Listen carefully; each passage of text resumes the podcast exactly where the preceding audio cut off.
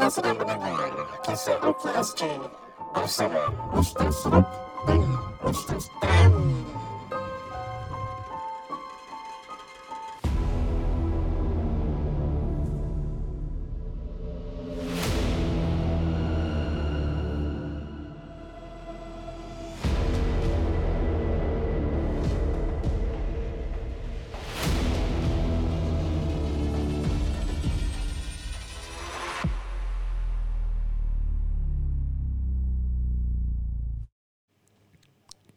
Assalamualaikum warahmatullahi taala wabarakatuh bersama saya Ruknuddin Zainur. Tamni Khaham Sani Hafiz Alwi Ideosis Khidir Anda sedang mendengar rancangan Kisah Rukia SG.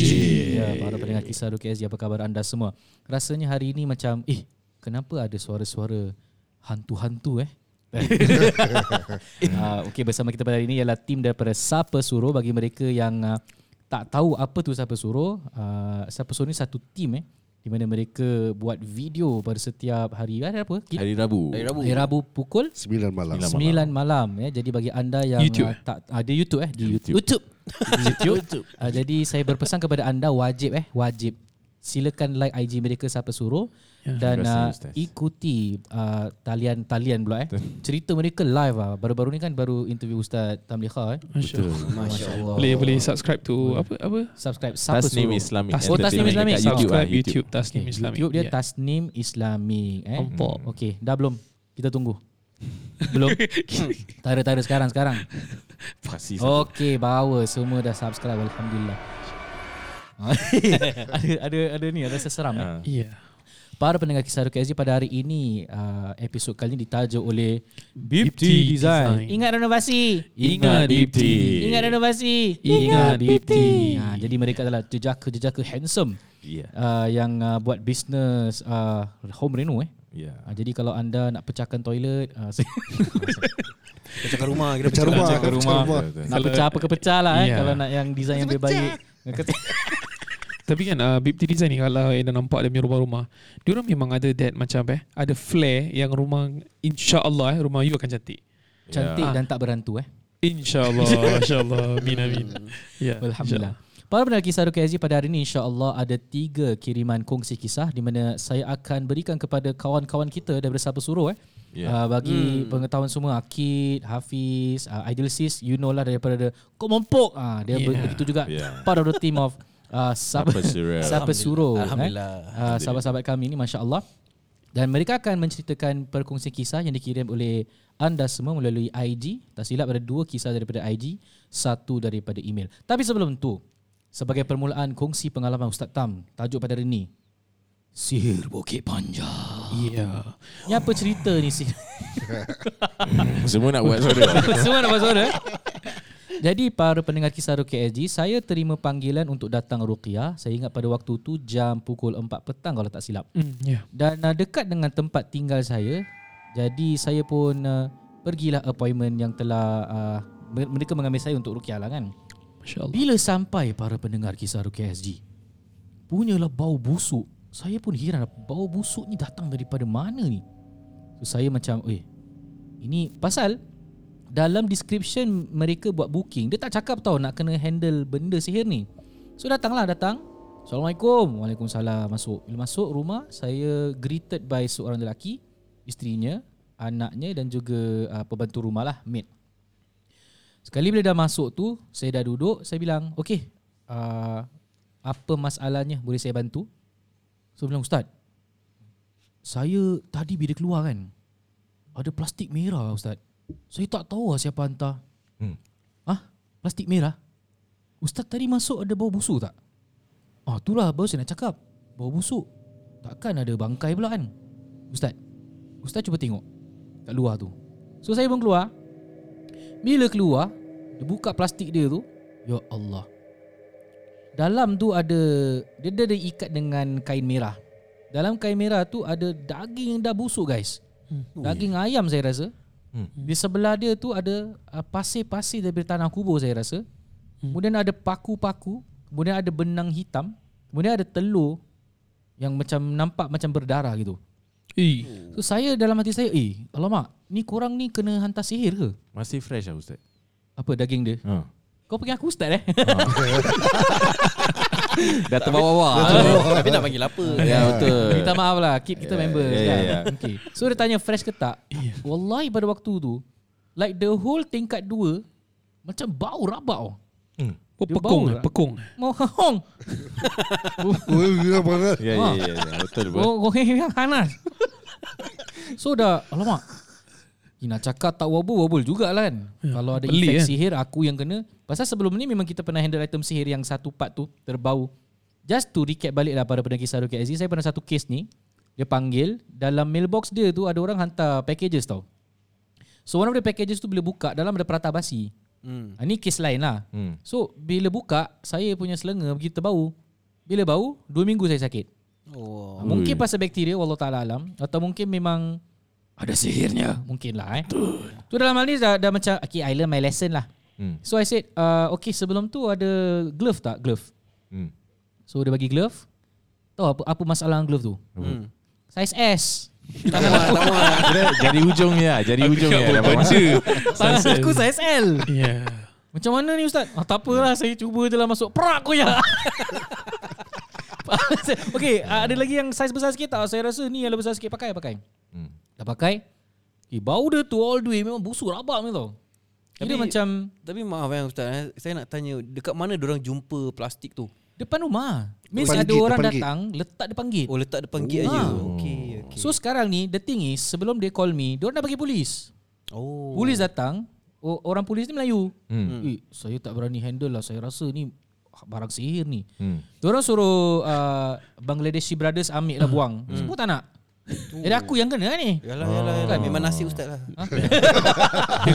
Dia kalau Bangla Polis dah tak nak pegang Bangla tak nak pegang Mesti tak rabak. Itu membuatkan aku lagi takut.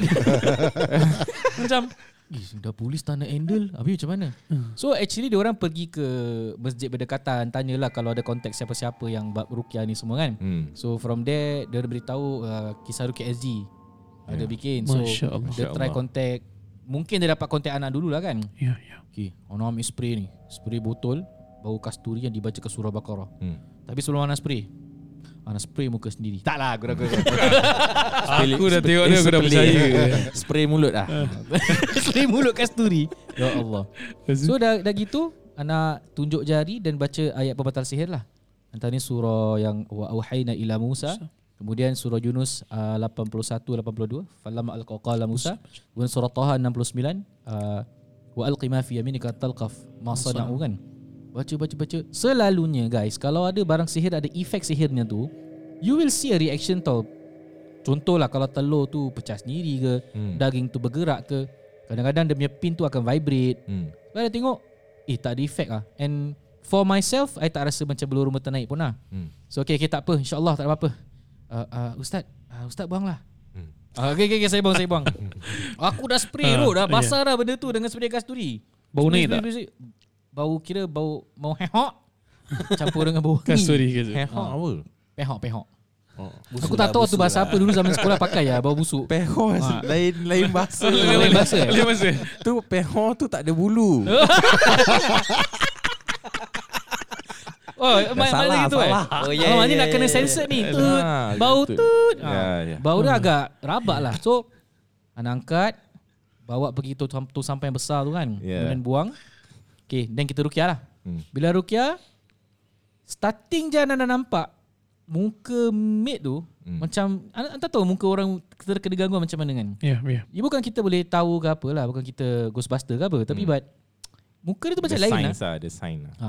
Tapi yang herannya tuan rumah yang lelaki dengan tuan rumah isterinya dengan anak-anak Hmm.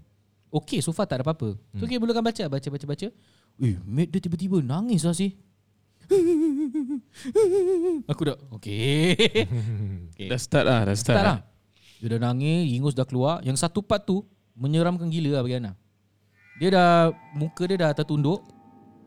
Dia punya tudung tu dia pakai mini tudung ah. Hmm. Dah terjatuh tau. Because kalau orang kena rasuk, dia tak fikir tau kalau tudung dia tu sengit ke apa ke. Aurat Ya. dia Dia dia, dah tak ingus semua dah melilih tau. Tapi ada dengar macam suara Oh. tahu rupanya apa. Oh Dia tidur. Tidur. Boleh Main. Tapi dia dah muntah dulu lah Dah Ya, ya, muntah Dia ya. dah pergi toilet Gebak gerbuk Kemudian kita baca lagi kan, Dia ya? tidur So alhamdulillah means dia tak Okay ada lah. anything berat yang berlaku. Hmm. So para pendengar kisah Ruki SG, bukan saya nak kata kalau you nampak benda sihir terus terus pegang ah, jangan. Baca-baca dulu tiga kul, kemudian angkat pelan-pelan. Perlu letakkan keyakinan bahawasanya lindungan Allah tu lebih besar daripada gangguan-gangguan ini. Kerana syaitan ni dia nak check kalau kita lebih takut kepada benda ni ke atau takut kepada Allah Subhanahu Wa Taala. Tu tak apa Ustaz Tam. Ya. Lepas tu ada komen pasal nak share dekat IG Hikmat Alarkan kan. Hmm. Ustaz, dia cakap apa tau? Jangan beria-ia tunjukkan ini kerana akan menyihirkan orang yang melihat. Ha. Terus Ana screenshot, Ana send lah kat Ustaz Tam. Oh dah dah. dah, Ustaz Tam kena tak? Saya kena kat video lain. Oh dia, oh sama, tukang komen yang sama kan? Ah sama daripada Ya N eh. Allah. Ha? Yang letak Eh. ah.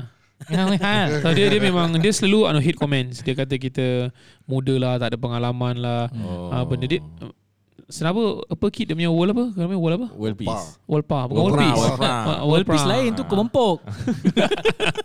Ah, Ya. kira wall habis lah dia jujur dia memang just tak suka. Dia pun anu kat Ustaz Ruk punya tempat. Ha. Ya. So Ana Ya. reply, bawakan satu dalil yang orang terlihat benda sihir boleh terkena sihir. Ana Senyap. cakap simple je lah. Hmm. Kau ingat sihir ni kuat macam mana sampaikan setakat tunjuk orang boleh kena? Means ini kemungkinan dihantar ditujukan kepada siapa yang pegang. Atau Hmm. ditujukan kepada siapa yang menghidu, ditujukan kepada siapa yang Ya. apa-apalah yang ada Yeah. interaction dengan benda tu kan. Dia cakap, uh, Alhamdulillah, dia cakap apa tau, uh, selagi sihirnya tu boleh dibatalkan. Kau tak tanya aku pun aku dah batalkan ke belum? And ya. Ha. Marah eh? Ah, boleh boleh sambung. Dan Nak uh, lagu dia sedih tak jadi boleh tenangkan Tak ada kalau jangan, jangan, Tak ada kalau Tak marah marah kena baring. Marah kenapa? Duduk dulu ajar. duduk dulu. Lepas dia dah duduk. Kalau eh. marah kena baring. Oh kena baring. Oh Ah. tadi tu Ustaz Tam eh. Ah. Oh, bagi para pendengar Kisah Ruki AZ you guys tak faham inside joke ni, uh, you Yeah. can watch uh, Siapa Suruh episod baru Sembilan tadi. lah, episod episod sembilan. yang sembilan uh, dia orang interview Ustaz, Ustaz. Tam. So ada soalan lah kalau tengah marah nak buat apa? Hmm. Uh, Ustaz Tam nasihatkan suruh baring. Ya. Ya. Uh, next time kalau orang marah kau cekik dia kau suruh dia baring. Ya. Bukan makin baik makin makin mengamuk nanti. ya Ustaz Tam you were saying. Uh, saya tengok yang this guy yang dia I think dia cuma attack Ustaz Ruk dengan saya. So Oh. maknanya dia memang tak suka kita orang. I see. Ah dan bila saya tengok cara-cara dia, dia membenarkan cara yang tak syar'i. Hmm. Tak boleh pakai ah. I tengok dia punya bila dia argue on certain things, tak boleh. I think memang dia ni memang out. I, Tapi dia saya pun tukang obat ke apa? tak tahu Tak siapa. tahu lah. Saya rasa anonymous lah biasa. Ah, lah. ya. Tapi macam fake account pun ada. Hmm, Pasal dia tak ada post, dia follow orang selama uh, sebanyak nak masuk 50 orang. Hmm. Habis yang follow dia tak ada orang. Ah. Lepas tu muka dia macam muka tertutup lah. Kalau Cakap berani dia tunjuk. takut apa? Takut apa? Ah, so kita tak layan lah, kita tak layan. Ya. lah. Okay. So para pendengar kisah Ruki Aziz, apa yang disampaikan di sini bukan bererti step berani depan benda sihir. Hmm. Pada waktu yang sama jangan terlalu takut pula dengan benda-benda seperti ini. Ingat bila baca Quran, you yakin yang Allah akan bantu daripada benda ni akan melakukan sesuatu kepada kepada kita. Jadi demikianlah uh, perkongsian pengalaman daripada saya. Ustaz Tam, you ada cerita nak share? Tak ada eh? Ah tak ada. Ya. Tak ada. Actually ada. Ah silakan. Uh, saya pernah post satu reels uh, dekat saya Instagram pasal ikan betuk. Oh, So tiba-tiba reels tu macam boom, oh, tak tahu apa pasal. ikan betuk eh. Ah, saya rasa uh, sahabat-sahabat kita dari Ikan Indonesia. betuk tu yang minyak batuk eh. Ah, Tak tak tak kelakar okey. Betul. tak kelakar tak kelakar. Tak kelakar. Tak kau Ya, so end up yang orang yang komen kat Ustaz Ruk tu dia komen kat tempat saya. Dia Komen on jugalah. dia on the prowl tau. Dia kira dah dah komen-komen, orang lain punya komen pun dia reply reply reply semua. Ah. Saya tengok, saya delete dia punya komen, saya block. Bagi Hmm. saya for me uh, kami kisah Rukia SZ tidak memerlukan toxic punya comments. Ya. Uh, kami nak sampaikan Rukia syar'i. Kalau you tak agree minta maaf, uh, agree to disagree tapi you kalau buat merepek you boleh jalan. Ya. Ah, itu penting ah. Ya. Baiklah para pendengar kisah Ruki Aziz demikianlah episod kali ini uh, Sihir Bukit Panjang Sekian wassalam Eh tak Belum lagi Belum lagi Terima kasih. Eh? InsyaAllah saya akan beri ruang kepada uh, sahabat-sahabat kami daripada Sapa Suruh untuk uh, menceritakan perkongsian kisah. Kita mulakan dengan Kit daripada kiriman email. Over to you, Kit. Okay, terima kasih Ustaz. Nampak? Dah feel tau. Betul betul. Okay. Baik-baik tu Kit. Assalamualaikum Ustaz. Hmm, tolong jangan sebut nama saya dan email yang tertera. Saya berasal dari Singapura, menetap di kawasan boleh cakap. Kawasan boleh, nam blok tak boleh. Okey, Masling atau dikenali sebagai Woodlands. Mana satu? Masling Woodlands lah. Okey, boleh. Okey. Kalau kisah saya eh, kisah pula. Kisah saya dibaca oleh ustaz. Jutaan terima kasih kerana memilih kisah saya untuk diceritakan dan berkongsi kepada pendengar. Harap ustaz boleh bagi your pendapat and advice after reading my story. Jadi kisah dia begini. Ini terjadi bila umur saya 7 tahun. Alhamdulillah diberi umur yang panjang dan kesihatan.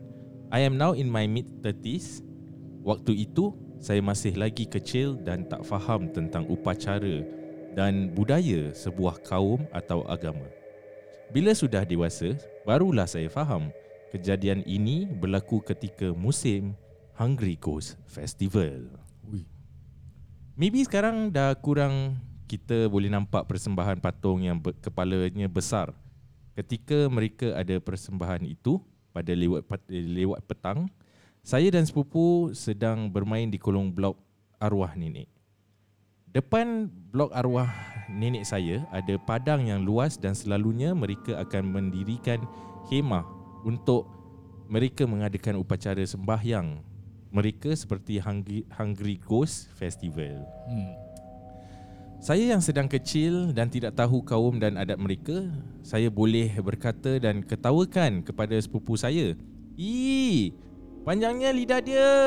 It's so weird and funny.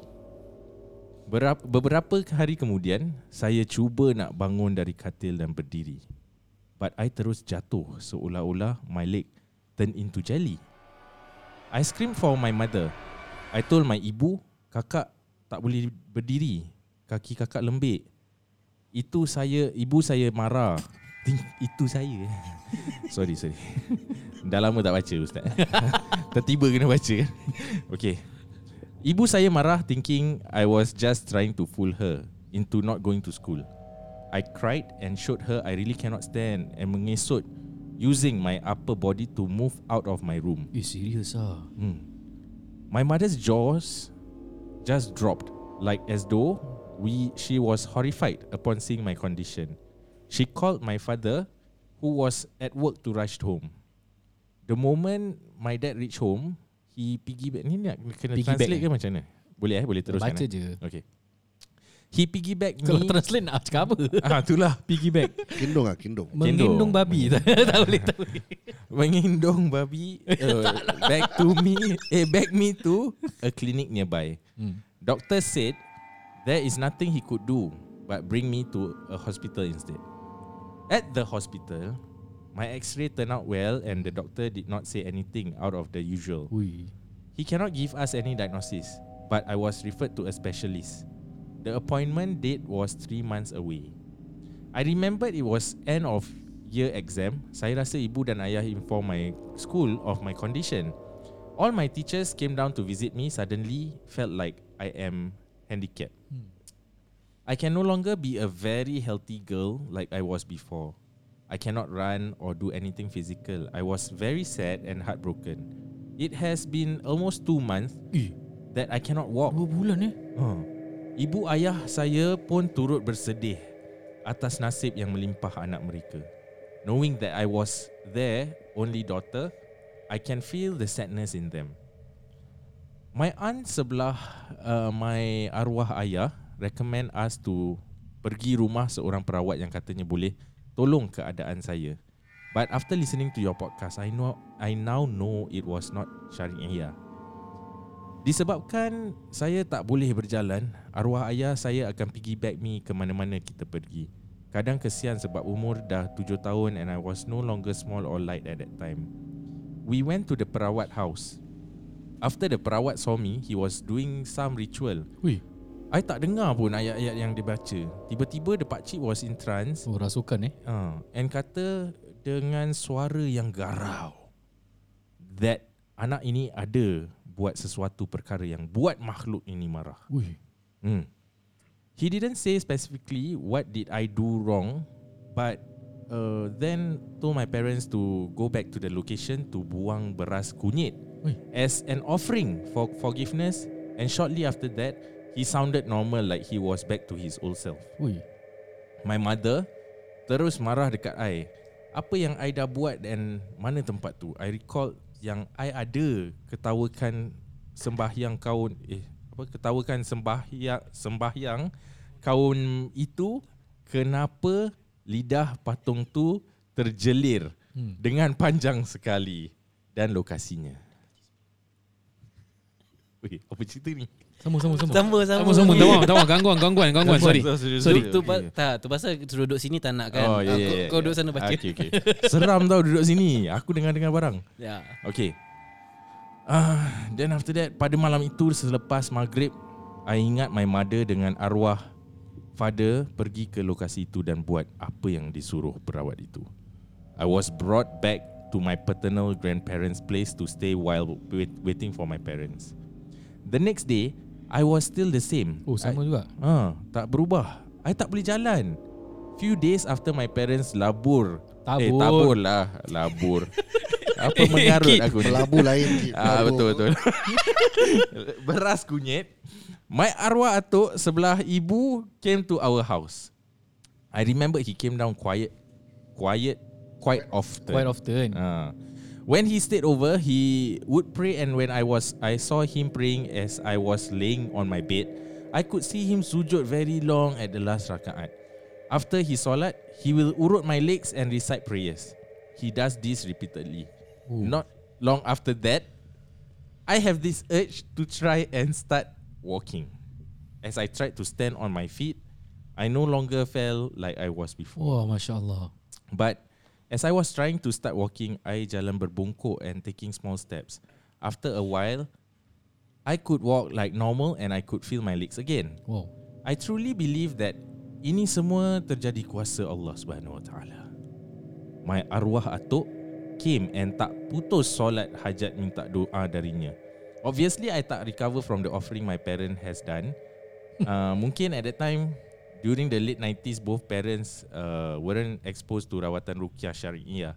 But as they aged, Alhamdulillah, they became a better Muslim. Semoga Allah Subhanahu Wa Taala ampunkan dosa-dosa my parents and me. Allah Subhanahu Wa Taala placed roh arwah ayah amongst those in Jannatul Firdausi. Amin. Amin. Amin. Amin. Ustaz, can you share your opinion and ulasan on this? Makhluk seperti ini boleh take possession of our limbs seolah-olah macam kunci pergerakan kita. Hmm. I pun belajar that we cannot make fun of other religion and their cultures. Now, dah jadi parents, I kept reminding my children, jangan pijak or langkah offering tepi jalan lagi-lagi bila Hungry Ghost Festival. Hmm. Terima kasih Ustaz. I doakan semoga bisnes-bisnes Ustaz Tam and Ustaz Ruk maju jaya. Amin. Amin May Allah Subhanahu Wa Taala bless both of you, your sponsors and those tuning in to your podcast with success, health and sustenance. Uish, Amin ya rabbal alamin. Oh. Okay Ustaz. Tadi, Komen? ah, tadi dia kata boleh tak unknown limbs eh Macam is it parts Ya, of the ya, body ya. Uh, dia, kalau dalam kitab yang kita belajar Syekh Wahid Abdul Salam Bali Dia ada kata contoh gangguan separa pun ada Hmm. Means Hmm, it's not Juz'i ya. ah Dia bukan kulli eh Dia bukan keseluruhan Dia bukan secara total Means- Rasukan kira rasukan secara partial lah eh. Yes Hmm. betul Hmm. Dan uh, dia boleh berlaku pada lengan, kaki dan sebagainya Contoh orang tu duduk ada getaran pada parts of the bodies Hmm. Tapi dia masih belum Dia masih sadar uh, Dia bukan kena kerasukan atau kesurupan Hmm. Benda tu memang pernah berlaku dan boleh berlaku dalam rawatan ruqyah Ya, tu pandangan saya Uh, for my opinion, uh, banyak case yang I pernah handle. Satu ni, if I pernah cerita dalam uh, episod lepas lah. Hmm. Dia punya ibu jari tu bengkak tau. Bengkak, rabak punya. So bila pergi doktor, sama pergi doktor pergi specialist, dia tak boleh detect apa-apa. Hmm. So I experimented baca air ruqyah sambil tunjuk dekat bahagian kaki tu, dia bergetar. When you baca air ruqyah and dia bergetar, uh, that is where to show ni ada gangguan ni. Hmm. Alhamdulillah dah habis ruqyah hilang. And then another case pun sama. Perempuan ni uh, okay contoh. Ana pernah cerita yang ada dua kes perempuan yang Ana rawat dia tak pernah datang uzur dalam masuk setahun. Kita baca air ruqyah on the spot datang. Tu satu kes. Another case terkencing-kencing. So ke- kemungkinan kalau ada gangguan jin dia duduk di sebahagian badan kita. Hmm. Salah satu tanda tu you will have setiap hari ataupun almost dalam seminggu berkali-kali mimpi. Mimpi yang menyeramkan, mimpi yang tak masuk akal, mimpi yang kira macam ada gangguan jin ke, dah mula nampak-nampak hantu, dah mula dengar-dengar suara-suara pelik. Ni tiga tanda-tanda yang besar lah. So bila dia bacakan ruqyah, Alhamdulillah dia baik. Bermakna ruqyah di sini dilakukan oleh arwah datuk eh. Hmm. Arwah, arwah datuk tu solat kemudian Betul. doa. Itu sebenarnya cara yang baik. Cuma yalah, okey kita belajar dari kesilapan lah. Diorang dah pernah buat kan. Yeah. Kau tabur kunyit pun ialah sama juga. Betul. Cuma tambah di situ tambah dosa. Beras ustaz. Ha, beras kunyit lah. kan? Beras kunyit. Hmm. Okey. So Baca tapi tak ini tau. ha, Masalah ni. beras kunyit. So itu tanda orang panggil semah. Ni Oh. semah. Kira macam buang buang S I A L lah gitu. Hmm, hmm. Ha, so but the thing is bila dia pergi jumpa di seperawat yang tiba-tiba kerasukan dan bilang ada benda kacau, Mhm. nampak macam betul kan? Ya. Wallahu taala alam kalau jin itu berbicara dengan khodam orang ni dan Hmm. beritahu what happened ataupun memang itu modus operandi dia kira Hmm. macam biasalah kalau kalau dukun-dukun ni kan apa kau buat mesti balik mesti nak bilang kau ada gangguan punya. Ya. Dia orang tak boleh cakap tak ada Dia gangguan. punya bait dah, bait dah. Hmm. Or whatever dia go through if it's medical kita pun tak tahu. Ya. Eh mungkin Allah nak uji sebahagian beberapa, bulan tu dia diuji tak boleh jalan Ya. kemudian diperbolehkan lepas tu kan. So yang maha mengetahui what happened adalah Allah Subhanahu Wa Taala. The most important part is bera- berawat bacakan al-Quran. Baik para pendengar kisah Ruki Aziz demikianlah kisah yang pertama kita ada lagi dua kisah yang akan dikongsikan kepada anda. Dan sebelum tu uh, Ustaz Tam ingat inovasi. Ingat. Bipti Terkejut sih Ingat inovasi. Ingat Bipti Tengah hayal Tengah hayal Kira ni kira airtime ah airtime. uh, nak Ya. cakap juga uh, para pendengar kisah Rukia Aziz kalau you masih belum ada ID dalam dalam hati kita bolehlah bersama-sama Bipti Design Uh, pertama sekali you kena engage You kena contact orang Datang rumah you tengok. Okay, You can always discuss Tak semesti you kena close. You tak semestinya you kena ambil dengan orang Kalau tidak berpuas hati Tak apa. Tetapi jangan Orang kata give them a chance. Pasal you You belum nampak lagi orang punya Orang kata Kebolehan, workmanship. eh? Betul. Hmm, saya personally saya dah nampak kalau tak silap saya three houses. Dan semuanya masya Allah dia ada bare minimum package yang biasa punya package dan saya pernah nampak orang yang buat satu rumah. Memang padu. Satu rumah tu di BSS lah. Ui, Masya Allah. memang memang masya Allah BSS. di BSS. Di BSS. Okey, sebelum kita Yeah. teruskan dengan ada lagi nak cakap tak ada? Dah. Eh, kalau BBT ada free pagar rumah? Tak ada eh? Ah, tak. Uh, kalau dengan BPT dia ada pagar rumah. Pagar betul aku letak kat rumah dia. ya. Sounds good lah. Ya. Masya Allah. Okey, sebelum kita teruskan dengan uh, kongsi kisah, nak tanya jugalah kepada Kid, Hafiz, yep. uh, Dengan apa? Aidil Sis. Aidil Sis. Aku tak terpanggil dia Syed tadi. Ya. Aidil eh. Hmm. You guys pernah hadapi siapa-siapa yang you kenal yang terkena macam gini? Uh, Ideal ada banyak. Aidil banyak eh? Teruskan Ideal. Hmm. Macam gitu kau Dah tolak macam aku kau mumpuk sih aku dengar. ya. Aku pernah lah ada satu uh, makcik aku lah dia Hmm. terkena rasukan. Ui. So that time aku was dah dah, dah besar jugalah. Dah 20 lebih lah. Tak salah aku mau 20 plus lah. Mhm. So uh, tu kira aku punya first time tau tengok orang kena rasuk. Masuk. Hmm. So uh, yang datang yang perawat yang datang tu is uh, ke orang kampung bapak aku lah. Hmm. Hmm. So dia dah start lah Kira bila dah sampai Before that okay tau Hmm. Perawat tu sampai je kan Terus alih-alih macam Alih-alih suara dia tukar terus Ah. Hmm. Macam gitu Sama Sama kan? Sama. Takut Ustaz Ru yang masuk Ya. ya, oh, amboi. aku eh. Ya. So habis lepas tu terus uh, Dia Terus dah, dah, dah start Terus macam Standard lah siapa yang hantar Ya. So yang dia cakap tu Nama abang dia sendiri Ui. Oh, Ah, Benda ni cakap. ah, Benda Benda, yang yang. Yang So, hantar dia- aku adalah abang aku. Ah, tapi ah, tapi that time that time memang dia orang macam adik-beradik ada some issue lah. Issue. So macam aku dengan abang abang dia ni macam ada some issues. Tapi tak tapi kita tahu sangat yang uh, pakcik aku tu tak akan buat benda-benda gini lah. Ya, ya, ya. Ah, so dia, kita macam Habis yang perawat tu pun tahu Pasal perawat tu kenal Pasal orang kampung kan Hmm. So dia macam Kau jangan bohong Hmm. Kau bilang betul Lepas tu dia mati-mati dia cakap uh, Kira dia sebut nama abang dia lah Hmm. yang yang hantar ni. Terus all the way, all the way terus dia sampai yang perawat ni macam keluarkan lah jin tu dari badan. Hmm. Lepas tu terus dia lemah. Hmm. Terus after that aku tak tahu what happen lah. Hmm. Pasal aku diri jauh. Kira aku Oh, takut lah, aku takut. Takut lah. Ya. Normal lah. To have that perasaan takut is normal. Ya. Kira It's okay orang, to be scared orang dekat lah. living room, aku dah diri tepi pintu uh, main door. Hmm. Hmm. Senang lari lah. Oh. ya, ya. Ni cabut ni. Technical eh? Ha, clan cabut ah kira. Bagus lah. Dia punya planning dia begitu tau. Ya. Kan? Aku kalau takut aku tak aku tak tahu siapa aku buat. Ya. Tapi cari the right exit. Correct. Yeah. Jadi mungkin dalam hal ni Aidil, I think You know kalau ada rasukan jin Jin ni memang akan nak menyesatkan kita kan Dia akan Hmm. nama yang paling baik Semua orang akan senang percaya Kalau Ya. tak diiman lah Ya. So dalam hal ni memang tak tahulah eh Siapa yang hantar ke Apa yang berlaku ke Ya, aku pernah encounter tapi aku nak tanya korang. Silakan Dia punya experience yang aku ada ni, uh, makcik ni dia kena rasuk. Hmm. Lepas tu bila uh, pe, tukang ubat tu dia nak keluarkan, Hmm. makcik makcik ni dia pegang atas dia. Hah? Macam dia tengah tarik benda tu keluar. Oh dia tarik sendiri Macam eh? pocong ah, macam pocong gitu. Wih mak kau seram Okay, dia sendiri yang nak keluarkan lah as if macam Ya. itu. Ah, kira kan macam orang tengah baca baca ayat ni. Ah. Hmm. Lepas tu dia dekat situ dia punya tangan dekat atas kepala dia. Dia pasal dia aku masih ingat dia kata dia nampak pocong dekat dalam bilik dia. Ah. So benda ni macam nak try masuk dalam badan dia then after that in the end finally dapat masuk. So bila dia orang tengah ubatkan dia, dia benda tu dah keluar tau. Dah keluar sekali dia tengah dekat living room dia ni. Dia cakap apa tau? Eh benda tu beri salam lagi dekat pintu rumah. Ya Allah. Oh, easy, weh. Ah, Seram lepas tu terus dah gitu uh, pak cik ni dia kata lah, jangan ja- jangan jawab sa- uh, salam dia. Hmm. Sekali dia kata dah dah jawab dah. terus benda tu masuk balik. Oh serius Ah, ah. benda tu masuk balik. Yes yes yes. Benda ni masuk bila kita mempersilakan dia. Ya. Ya. Yeah. So so then after that dia duduk, dia orang uh, rukiahkan dia lagi. Terus dia tengah nak rukiah tu macam uh, Tam pernah cakap kan Kadang dia orang pakai apa tu Pakai tangan punya gesture Untuk keluarkan kan Hmm, gerakan. Ah Gerakan tu So pak cik ni tengah Gunakan tu gerakan Lepas tu dia dekat situ Dia pegang kepala dia Macam dia tengah nak tarik Benda tu keluar Pocong dia. ah. Aku pun tak tahu Jadi time tu aku kecil Ha? Seram sih. Seram Kena aku pun aku pun seram dia. Jadi Ya. perukia tiba-tiba tarik-tarik macam pocong kan. Tapi Aku aku, ambil kena gunting. paksa Pasal aku dah takut ah, Gunting senang apa Apa yang susah betul tak Aku cakap je. Ah betul betul betul. Ah jadi aku takut ah pak cik tu kata, "Dah dah kau ambil ni bantal kau tutup muka kau tidur."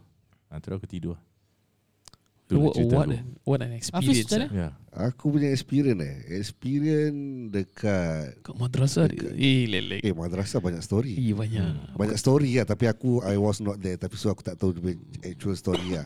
But apa yang aku pernah hadapi dekat beach Hmm. dengan members dekat, Mana punya? Mana punya? dekat East Coast. East Coast. Hmm. Keras. okay. East Coast tu. tengah tengah barbecue ramai-ramai kan. Sekali satu orang ni macam uh, suddenly lah terus kena sampuk gitu. Ui. Ha, kira matai dia lah, member aku ni matai. Laki sampuk. perempuan lah, perempuan. Perempuan. lah. Ya. Hmm. Ha. Terus dia pakai, tolong lah, tolong. Apa, tolong apa? Dia kena sampuk lah. Dia Hmm. macam, uh, macam Ronta-ronta. Meronta. uh, meronta-ronta lah. Hmm. Terus kita semua try pegang dia. Orang dia halus je. Ha, tapi aku yang besar ni, pegang ni, dia boleh terus just macam lepaskan gitu. Hmm. Macam, eh kau gini dah bulu rumah semua dah naik tau. Permainan lah. Permainan Ha, dia. Orang lah. Cina Kuat. sebelah baru nak set up barbecue. Terus pack. kejap balik dah hilang. Sudah cuak. ha, pasal, pasal dia dah start mengilai.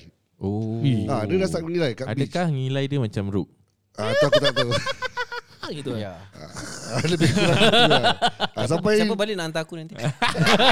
Aidi takut. Oh, dia takut. eh, then apa ada group of Malay Malay group ah datang hmm. bang nak tolong tak tolong tak apa tak apa, tak apa. Hmm. Ah, terus kita settle down kita just biarkan dia gitu je. Kita just biarkan gitu kita tak ada macam Tak ada baca baca-baca juga. Ada baca Ah, lah. cuma kasih dia tone down sendiri lah. Oh, yalah, yalah. yalah. Sampai dia penat actually. Ah yes. Penat nanti dia hilang. Ya, pasal dah dah dah macam mana eh? Tanda gangguan tu Energy. dia akan tunjuk tanda se- seperti kehadiran dia sampai badan kita tak ada energi kan. Hmm. Dia pun dah tak boleh duduk menumpang ah. Dia tahu body akan Oh. shut down. Hmm. Oh macam gitu. Hmm. Kalau kid tak akan kena lah. Ah. Selalu penat. Ya, betul. InsyaAllah. Amin. ya. Selalu tidur. Jin nak masuk. Boring ni asyik tidur. Lima minit masuk dah tidur. Wow. Jadi terima kasih kepada tim Siapa Suruh eh cerita yang agak menyeramkan juga masya-Allah. Dan uh, seperti biasalah kalau kita dengar cerita macam ini ingat pesan Ustaz Tam. Jangan takut. Betul. Ya. Wan, anta selalu pesan ingat Ini macam kat poker eh. Ingat Reno. Eh, Ingat poker. PT. Poker ada that, that something like that. Anda ingat yang hantar punya lah. Apa ah? Ingat jangan takut kepada mereka. Ya ke? Tu macam poker kan? Betul-betul apa ke? Oh, Alamak. InsyaAllah. Salah skrip lah. tak apa, it's okay Ustaz. Para, InsyaAllah. uh, para perukia, para perukia. para pendengar kisah Rukia Aziz insyaAllah kita teruskan dengan kisah yang kedua. Siapa nak cerita? Iya. Okay, Ideal yang disampaikan oleh Ideal C. Over to you. Assalamualaikum. Assalamualaikum. Kita gagap. Baru nak start dah. Alamak. Assalamualaikum Ustaz Ruk dan Ustaz Tam. I Waalaikumsalam. am a huge fan and I have a story to share. Ui. By the way korang memang handsome Tak lah tak lah lah. Tambah-tambah Tambah, dengan tambah. ID Alamak Asal ada gitu? Tak lah, makcik-makcik. Ya Allah Ah, gitu. okay, okay, okay. Okay uh, My arwah bapa Has been fighting cancer For 2 years Allah. Towards the end of his battle, the cancer ate his eye cells, which means he couldn't see. This incident happened in Pasir Ris block. Tak boleh sebut Nampak, nampak, nampak. Ajar mana eh? Nampak. Then suddenly one night, my mum heard him screaming. Hmm. She ran into the room. My bapa sedang pekik. Pergi kau, jangan kacau aku. Woi, macam lagu rock punya hujung. Baik cerita seram Kelakar So, So my mum hairan My dad cakap Dengan siapa tu? It was only my parents in the room at the time So my mum tanya my dad Who was he talking to? My dad pointed at Eh kat luar tingkap And said Tu orang kat luar asyik kacau-kacau aku Ish. He said ada pontianak kat luar tingkap Even though he cannot see Ih. My question is Betul ke he can sense Ada makhluk-makhluk kat luar Walaupun dia tak boleh nampak? What are your thoughts on this experience? Please let me know which episode my story is in, Ustaz. Because of your podcast, insyaAllah, I'm trying to start back solat and trying my best to become a better Muslim. Masya Amin. Allah. Amin. Masya Amin. Ya Allah. Rabbal Alamin. Terbaik tu kisah Rukia SG. Terbaik. Setam? Masya Allah. Uh, Saruk, komen. Okay So dalam hal ini um, Walaupun dalam keadaan dia tak boleh nampak Dia akan boleh ganggu Dengan five senses Hmm. Baunya uh, Deria pegang Hmm. uh, Mata dalam menampak Telinga bila mendengar kan So kita tak boleh nak confirm yang apa dia lalui tu adalah gangguan kerana dia melalui sendiri tau. Hmm. So perhaps memang yalah dia nak mengganggu dengan keadaan seperti itu Allah Taala alam lah. So boleh tak dia ganggu? By any means, by many means memang possible. Okay, kita doakan kepada uh, your father lah semoga diberikan kesembuhan eh. Amin. Amin, Right. amin, amin, Okay, amin, amin. last perkongsian kisah akan disampaikan oleh Hafiz Alwi. Okey, cerita seterusnya. Assalamualaikum. Sorry, sorry, DJ. Well. Suara DJ yes. Okay, my hotel experience was was quite recent. Stayed at Toot Hotel with a friend of mine. She was an ex-colleague. The, that night after walk at Pasar Malam near the hotel, we head back to hotel nearly 11 p.m. Bath and ready to bed after a short chat. As I was about to fall asleep, I heard knocking on the top. Not sure from toilet door or the front door. I said some prayers, then went to sleep due to tiredness, but said nothing to my friend. The next morning, while getting for breakfast, my friend asked if I heard anything last night. That's when I told her about the knocking on the door. To my shock, she said she heard scratching noises on the window and we were on the 17th floor. Aduh. Ui, she said when she heard them, she said her prayers and went to sleep. We discussed and wondered what those noises were. By the way, the hotel was just a year old and near Komta. Ui, hotel Wah, mana tu? Komta Komtar. je. Kita tahu hotel mana. Eh, aku bagi macam tahu cakap. je kalau near Komta ni hotel baru. Eh, banyak cerita lah dia Opposite Komta. je tu. Ha, ya. Ah. I think few episode lepas pun sama. Orang ni uh, oh no, I think is my client lah. Dia tunjukkan dia gambar dia ambil gambar anak dia tu. Kan? Dia stay kat hotel dari situ lah. Hmm. Kali bila jadi gambar tu dekat muka anak dia tu muka apa? Apa? Rambut panjang tadi macam pontianak. Ui. Eh, Ui. Dari, situ lah. Seram ke? Seram. Budak kecil tau. Ha, dia, dia menempel pada budak kecil. Okay. So apa yang kita boleh ulaskan daripada hal ini Para pendengar kisah Ruki SG Memanglah kalau siapa pergi hotel mesti ada gangguan uh, Anda ingat pernah ada satu kejadian tu My son Dia ketawa-ketawa tengok atas tau hotel mana? like- Singapore. uh, kat, Sing- uh, kat Singapore Staycation lah Staycation. So I Mana? said Kat mana? Eh Ah tak boleh cakap lah So I said Eh What you looking at? There The eyes looking at me Aku Eh, dulu dah itu tadi normal, Eh dah sudah lah tidur lah Budak-budak normal. Ah, lah. Anak aku pun dulu tunjuk kat dekat dekat apa ni? Kat tingkat dapur. Hmm. Kakak, kakak. eh, Astagfirullah Kepala otak kau masuk keluar dari dapur. Eh, tapi Jalan. tapi kenapa macam hotel-hotel selalu macam it's normal eh? I think because of the place uh, orang akan keluar masuk keluar masuk tak ada orang yang macam officially say stay kat sana atau own that place kan. hmm. Uh, maybe because, because- of that lah. Or is it because of tem- tempat okay, sorry to say lah eh hotel doesn't mean like macam kita cakap tempat kotor lah but mungkin tempat Terjadinya lah dosa-dosa lah gitu Ya, kan. betul. Is it A because of, possibility juga Memang benda-benda macam gini Dia memang suka lah tempat-tempat yang Ada adik-adik gitulah kan Ya. Ala kulihal Kalau nak masuk hotel tu guys At least azan lah dulu hmm. eh. Kalau ada air Bacalah Al-Fatihah Tiup pada air Spray lah hotel bilik tu Counterclockwise Hmm. uh, Jangan jangan lupa solat kat dalam hotel tu lah counter clockwise tu macam mana tu? Kira kalau you masuk Ni pintu kan You dah masuk bilik tu Ha? To your right Okay. You spray to the Kat right daerah mana? Kira dinding ke wall ke? All the way dinding Spray spray spray spray And then you will end up to the place Where you masuk apa Ah. Ah, tu namanya counterclockwise lah. Oh, Itu diajar dekat ulama. Ah, ka- dia ad, antara surah yang kuat is surah Saffat ayat 1 sampai ayat 10. Kalau susah at least surah Fatihah, ayatul kursi, suratul ikhlas, suratul falaq, suratul nas. Sambil spray tu sambil baca. Sambil, sambil, bila tengah spray tu sambil baca ayatul kursi. Ah, I see. Ah, bacaan tu untuk tiup pada air. So elemen ruqyah tu ada bacaan, ada tiupan, ada sentuhan. Oh. Bermakna kalau kalau air tu kita tiup, kalau sentuhan bermakna kalau kita ruqyahkan orang, kita pegang orang tu punya bahagian kepala lah for example. Hmm. I think you guys kalau ikut episod yang dah lepas Kita ada sedikit sebanyak ajar lah Kalau nak rukiah tu macam mana kan Hmm. But the main important factor Jangan takut Hmm. I mean nak rasa takut memang normal uh, Pengalaman Ustaz Tam Pengalaman kita bila merukiahkan orang Kadang gobel juga kan Hmm. uh, Tapi yelah Allah nak uji Sama ada kita berani kepada mereka Atau kita yakin Allah akan lindung right? Setuju. Baik Jutaan terima kasih diucapkan kepada tim uh, Sapa Suruh Suruh. Terima kasih kepada kerana Ki sudi menjemput lah. Betul. Uh, Aidil dan juga Hafiz Alwi eh. Terima kasih join kita untuk episod kali ini. InsyaAllah kalau masa mendatang, kalau ada waktu-waktu lagi, jomlah kita rekod sama-sama. Betul. eh. InsyaAllah. Boleh, insyaAllah. Jadi pada pendengar kisah Ruki ini, jangan lupa follow IG mereka, Sapa Suro, S-A-P-E S-U-R-O eh. Dan bagi mereka yang belum follow uh, Hikmat Alarkan ataupun islamicvalues.co, dipersilakan untuk follow IG kita. Follow sekarang? Hmm. Dah belum? Aku tak boleh gitu eh. Follow, follow. Follow Ya, sekarang. follow. Dan Follow. jangan lupa uh, siapa suruh eh uh, live mereka pada setiap hari Rabu bermula jam 8 malam. Sembilan malam. Eh 8 Sembilan malam. Jangan salah. Pukul 8 kau tunggu belum start. eh. 9 malam hingga jam uh, 10 malam mereka kendalikan macam mana eh, event di mana live dan diundang oleh asatiza-asatiza Betul. tempatan. Kita kadang-kadang syok dengan asatiza luar negara kan. Ya. Asatiza kita kat Singapura ni jadi tim siapa suruh mengeluarkan bakat-bakat mereka dengan Betul. kelebihan-kelebihan mereka. So saya uh, mengucapkan jutaan terima kasih. Uh, semoga maju jaya for Sapa Suruh. Sama juga dengan KRSG. Semoga Alright, maju jaya eh. selalu. Amin amin. Alright, Alhamdulillah. Alright pula. Okay, sekian saya dari saya Ruknuddin Zainul. Tamliha Khamsani. Hafiz Alwi. IDCs. Khidir. Wabillahi taufiq wal hidayah. Wassalamualaikum warahmatullahi wabarakatuh.